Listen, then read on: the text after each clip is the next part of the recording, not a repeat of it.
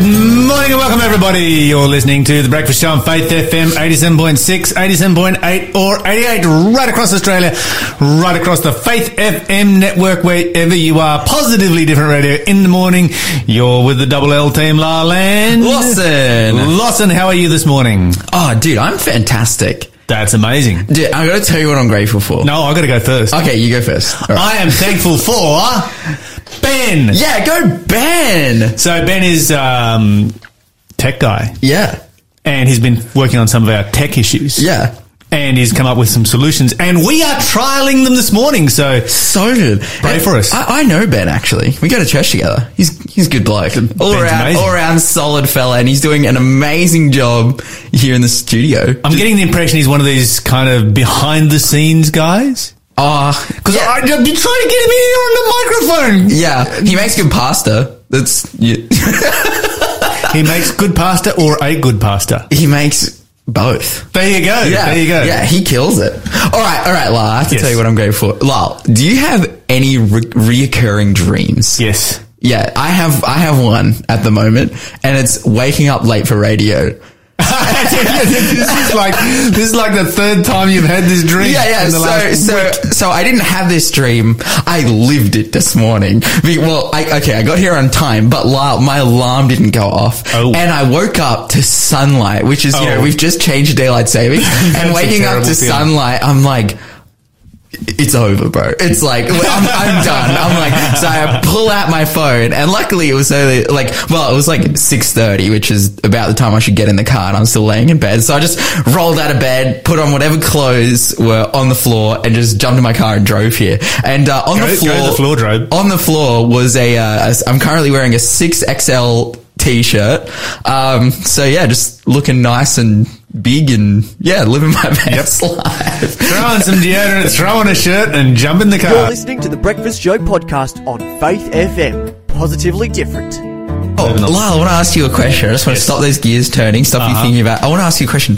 What years did you live in the United States? Oh, I lived there 92, 94. I also lived there in 2005 and a bunch of other visits. Okay, a bunch of other visits. Okay, so did you like, especially in the er-, early period, did you spend any time in California? About a day in 2005. I'd love to know because my story here is about um, pollution in California, and I'd love to know. Like, oh, I've been in and out of, I mean, you fly through California every time you go to Yeah, yeah, yeah. the US from Australia. But yeah, in the nineties, like LA, like was by ninety two because the Clean Air Act came in in nineteen ninety. Yes. and it was in nineteen ninety two. Was it still like big time smog or had Oh, it- massive smog. you look out of the plane window as you're coming into LA and you just, you're just descending through soup. Brown, brown the only way you could describe it. It's been a while since I've flown into LA. I don't remember whether it was cleaner the last time I flew in or not, but you know, brown soup. Well, according to a study that's been done by scientists at UC Berkeley, California's air pollution control standards have drastically dropped the amount of diesel in the air. Um, and a result of that is that cardio, cardiopulmonary deaths attributing to air quality have also drastically dropped. This is good news. So it, they've said since, you know, the Clean Air Act came in in 1990, um, they've had a 78 drop in toxic, eh, 78% drop in toxic air pollution. And because of that, an 82% drop in deaths attributing to this. Um, so yeah, if we look back at, you know, California, look at pictures from, you know, 1989, Los Angeles, especially like the year before the Clean Air Act came in. It's just like, it's just like, a war zone. Like it's just heavy as. Uh, but you know they've brought these new standards in, and now California has relatively cleaner skies, as this you know survey is finding at least. Uh, You, sorry, can, you can almost breathe there. you can almost breathe it. I'm sure, I'm sure they're grateful when they wake up in the morning, able to breathe. Um, but the interesting thing I thought uh, that I read about this is that it didn't come from the lack or, you know, using less diesel or less fuel. In fact, you know, the car use in Los Angeles has increased. Um, car and trailer and marine use has increased, but by retrofitting older cars with, you know, uh, what is, is it? is that catalytic converters? Is that Catalytic converters, Yeah, yes. catalytic converters and whatnot to basic, yeah, to reduce their pollution. Yeah, they've seen this massive, massive drop. Uh, and of course, by 2035, they're getting rid of all petrol cars. Well, they're, they're basically outlawing the, uh, the, uh, but by 2035, they're outlawing the, the sale of non-electric vehicles. So we're just going to see this number drop, and this is going to become a standard um, all over the world. So it's cool to see. The thing that I thought was really cool was that So we're going to replace air pollution with uh, land pollution of uh, lithium batteries.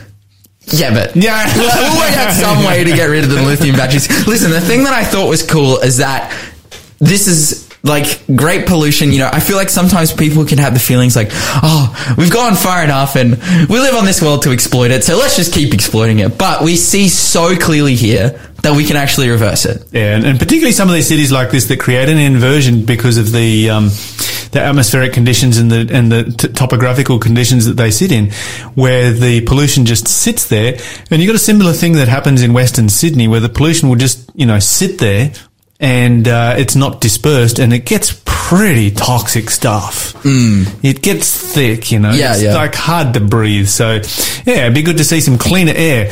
And it's interesting to note how much uh, COVID cleaned up the air for the first month of uh, Oh, so lockdown. true. All right, Lyle. Oh, well, you remember? Ah, there was all those like posts on Twitter about you know nature is healing, and you know first time I've been able to see the mountains from LA and stuff. Okay, this next story uh, is something that I thought you'd be particularly interested in because the Mansfield Autism Statewide Service has received six point five million dollars from the Victorian government to build more accommodation on their one hundred acre therapeutic farm. Okay. So, so basically what this is, it's, it's called, you know, MASS in short. And this is like a, basically a therapeutic farm for kids with autism where Yes. they come, ride Yes. horses, do farm work, feed animals, shovel hay, eat corn or something probably. Sounds like a But great idea to me. Live the farm life. And Best, best, best kind of life that there is for mental health. Hundred percent. I know that you've talked about this a bunch. Your your love for country living and how good of a thing it is, particularly for children. Well, you know, one of our one of the founders of our church, you know, back in the 1800s, was talking about this, and it's good to see that science is eventually catching up. Yeah, it is.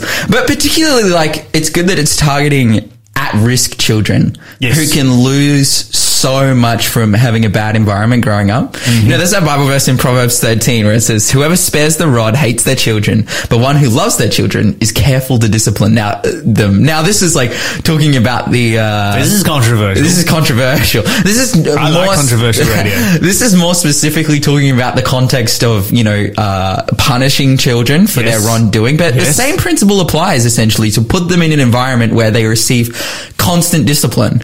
Yes. By, by their by their surroundings, it's Absolutely. like they have consequences for their actions, where they, they have responsibility. It's like you know, for these kids, they get put on this farm, and when they're on this farm, it's like you know, they they they're doing sessions with counselors, and and they're really honing in on their mental health, which is a great thing. But at the same time, it's like okay, guy, you know, your your little group or whatever, they'll have like a six six person little uh, apartment. Because that, that's what they're doing with this money. They're building more and more on this little farm. And it's like you know, your six person group is like, all right, guys, your job is to wake up at this time and you shovel the hay.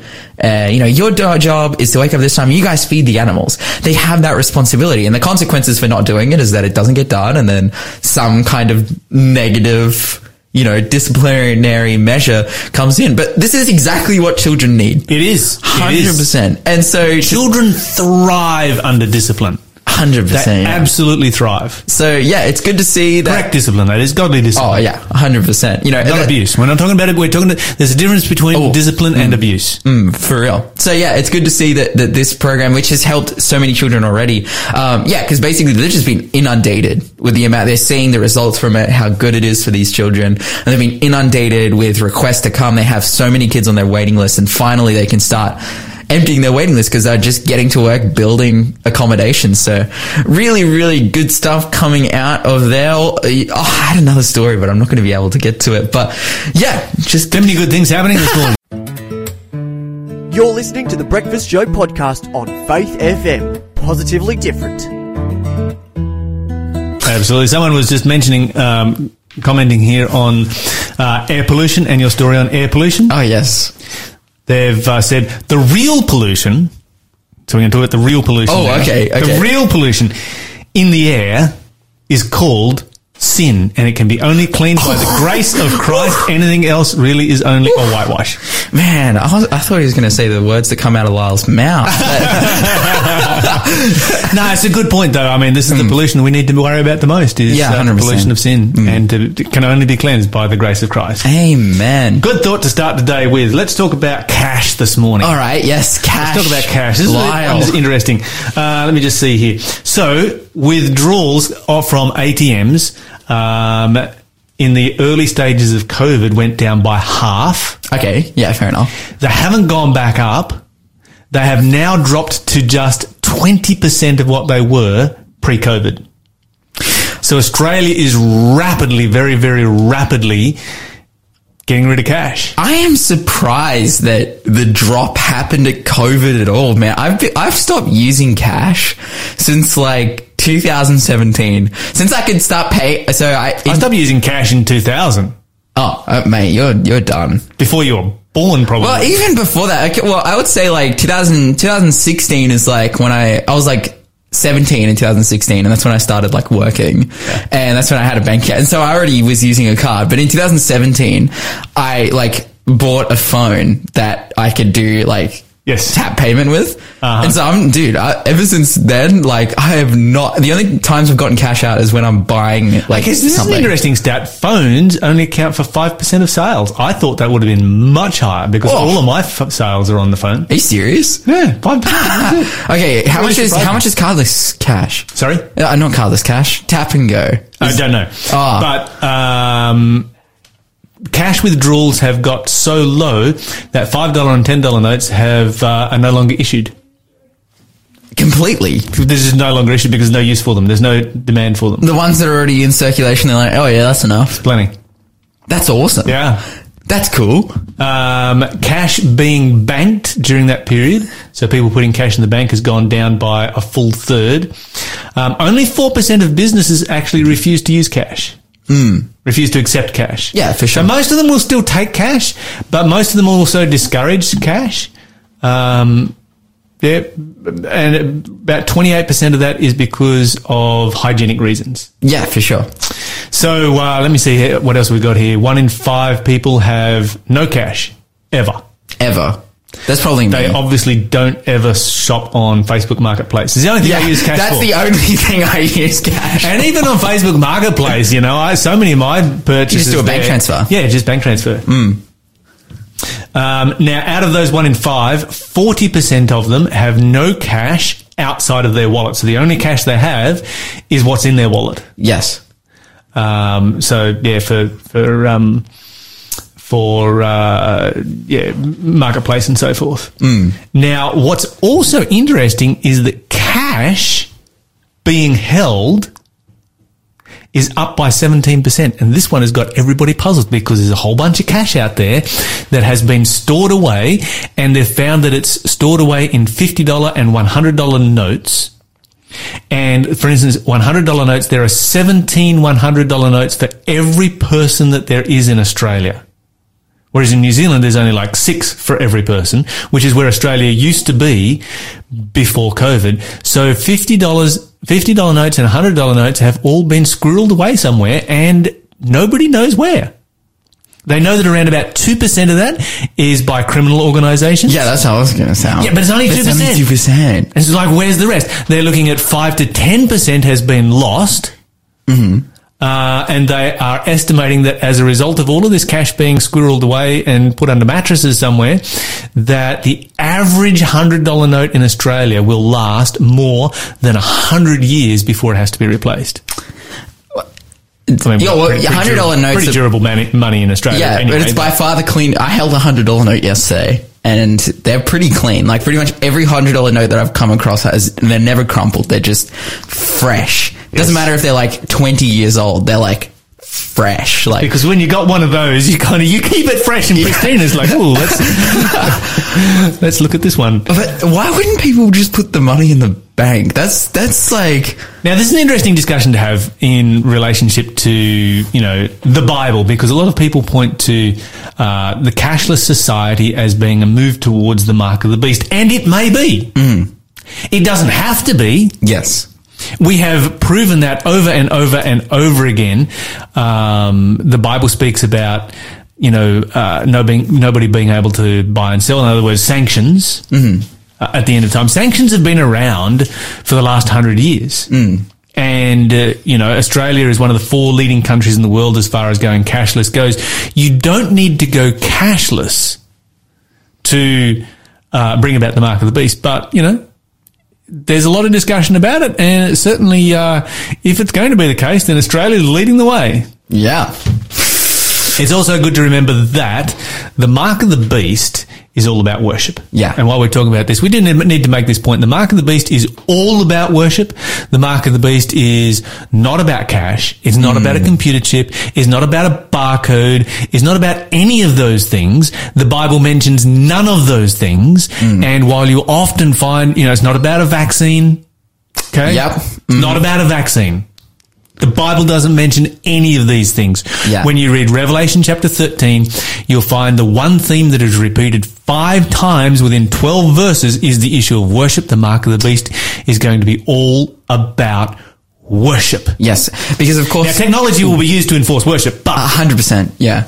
Go. But oh, I was just gonna say because uh, you know, why why would the differentiation be something between God's people and not God's people be something arbitrary and something that has nothing to do with morality? Like that's That's right. The, that's the biggest point. Yes. Is that it's like uh, um, technology is not mo- moral. Yes. Technology is amoral. yes, va- you know, getting a vaccine. Uh, using cash or not using cash. Yeah, these are all amoral things. Whereas, yeah, God is looking at the state of Oh, our heart. You stirred some people up now. Ah, whatever. Talk to me You know what our number is? It's 0491 That's our text number.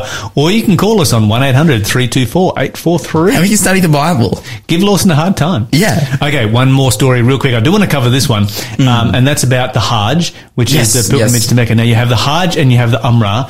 The Hajj is the annual pilgrimage that happens every year to Mecca and every able-bodied Muslim at some point in his life is supposed to do that if possible. Mm-hmm. Then you have the Umrah, which sort of takes place all year long. You can go at any time of the year to go on the Umrah, which is pilgrimage to, um, to Mecca. Okay, as far as the Umrah goes, you are now um, are allowed to get a permit to do so under one of three categories. One category one is you've had two doses of the vaccine. Category two is you've had one dose of the vaccine. Category three is you've had COVID and you have recovered from COVID.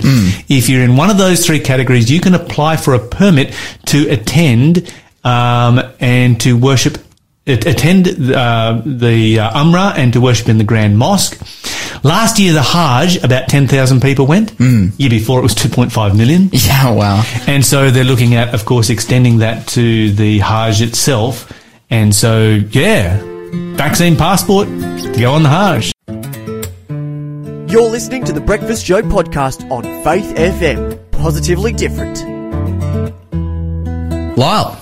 Yes, we've got uh, David Helped joining us on the phone this morning, as always, for a Wednesday morning update. David, welcome to the show. Good morning, Lyle, and good morning to your listeners. So we've been talking about um, addictions, and we've been doing a bit of a series on addictions, which is one of your specialties. And we've been particularly, you know, we've, we've talked about various forms of addictions. What what I'd like to talk to talk about today is how families relate to people, you know, who are part of their family who are addictive and. Um, are families always, you know, good to help people out who have addictions, or do sometimes families actually do the wrong thing with relatives that are addicted? Lyle, addictions is quite a very interesting phenomena, and uh, there are a number of things that actually perpetuates the influence of addictions in our life. Uh, one of them that we've already spoken about is the endocrine and biochemical changes that occurs. In other words, the uh, neuroreceptors eventually starts to crave for that substance. Um, we also spoke about the psychological changes that builds up over the years. In other words, we know that as the stress builds up, there's a quick fix in just another shot or another use of, of that drug. Um, eventually, the addict builds their life around the drug. But then comes with this phenomenal thing of families that so desperately want their loved one to come off. Let's imagine it's a parent wanting their child to get off and uh, they do everything in their power listen, listen to my words very carefully. The parent does everything in their power to get that young person off the drug, and that actual actual fact perpetuates. In other words, it prolongs the process. Um, I have seen uh, when I work in Cabramatta at, at the high day of heroin addiction that parents will go to the magistrate and say to the magistrate, Your Honor, release my child into my care and I will make sure that they will never again touch the drugs. And eventually those parents become the drug mules, the drug runners for the kids just to keep them safe at home. The, the will go out and, and buy the drug and bring it home just to keep their child uh, safe. That is one very sad phenomenon that I've experienced on, on the streets of Cabramatta. Okay, that's a really shocking thing for, you know, somebody like myself who's probably fairly insulated from that kind of thing taking place. So what is it then that drives the parent to go out and to actually supply the drug? Is this the parent being desperate to keep their child at home or is this, or is the parent just trying to be in control of the addiction? What, what's actually happening there? Is really the, the, the parent really denying the real fundamental principle in addiction, and that is the issue of choice. Um, as a clinician, I would often receive a phone call from a parent that says, uh, "Will you please talk to my child? They they want to break free from drugs." And my first question is, "Is this your choice or is this your child's choice?" Um, you know, we each one, God has given us a free will, a free choice. And so often a parent in their desperation, seeing the direction, the trajectory of their child's life, wants to get their child free of that. But the parent has never allowed or never taught their child that for every choice that we make, there are either positive or negative consequences. I've seen parents um, go to a shop owner where a child has uh, has stolen in order to sell those stolen produce to, to buy drugs from that money, and will offer double the amount uh, that the child has, stolen to um, to the shop owner purely to keep their child from landing up in prison.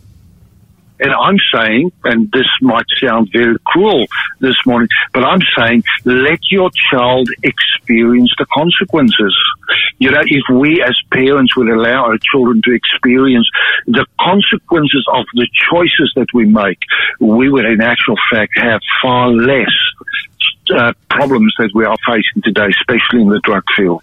This is actually a principle that Lawson started our radio show off talking about today. He mentioned a passage, you know, foolishness lives in the heart of a child, but the rod of correction will drive it from him.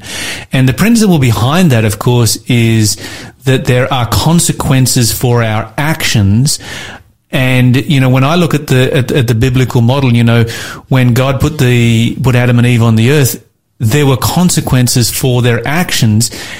And when they acted, when they chose to go the wrong way, you know, God didn't come to them and say, well, you know, I'll give you a second chance and a third chance and a fourth chance and a, and a, and a 130th chance or anything like that. And he didn't count to three or anything like that.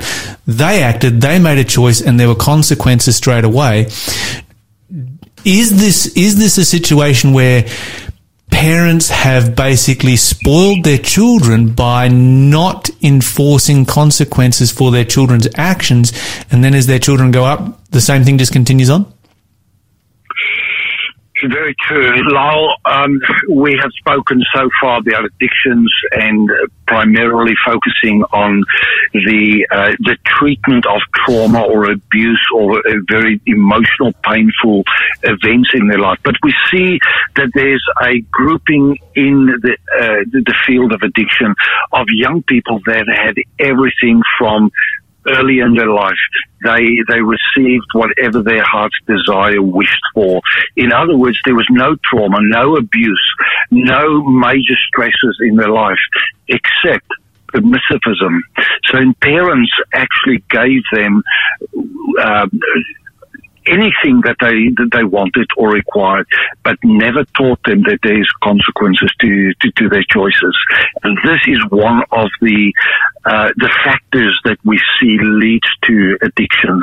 And uh, we so often see that when a family then is catapulted into an addictive environment where a child, for instance, or a, a partner is using drugs, that there's major stress that develops in that family. And while the stress is there, there is pressure on that individual to stop using that substance.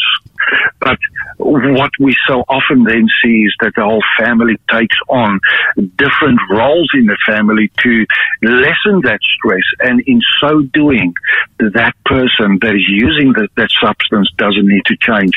In other words, the family that loves them the most, that wants them to change, are actually the ones that actually allows them to continue in their drug habit.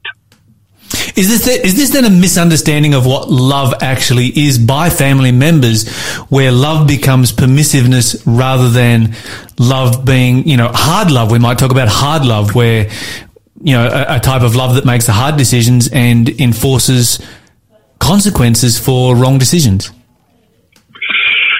So you're asking here a question about, you know, tough love, um, boundaries. Um, we know today that children that grow up without rules and regulations uh, actually feels unloved.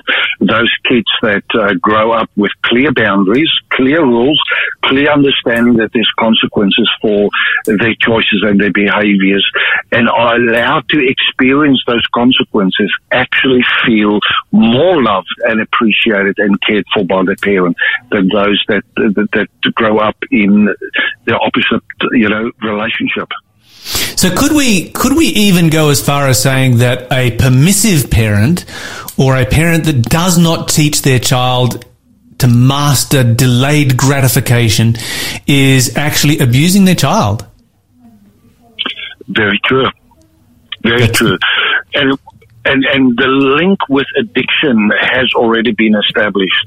Um, we we see in the in the research that two groupings of parents actually leads the children to often to addictions. The one that is very punitive, very judgmental, harsh treatment in the home, and then the other one that is very permissive.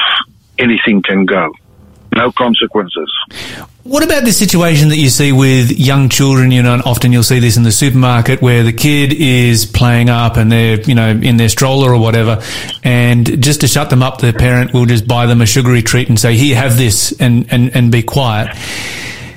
Rewarding children for bad behavior exactly. Is so, this is this the same kind of thing that we're? Is this setting them up for addiction? I mean, do addictions start with something as simple as a sugar addiction, and then you know, and then grow from there to whatever gratifies me to, you know, keep me quiet, so to speak the foundation that is missing later in life actually has been laid um, very early in their life. Uh, children that uh, you know get away with things will actually push the envelope further and further and further, and eventually they um, they push the envelope with society with addictions, and they are eventually arrested and brought before the magistrate, and uh, the parent once again steps in and says to the magistrate, Your Honor, release my child into my care. I will make sure that my child will never do that again. Uh, it is the same event that has happened many years before in the supermarket.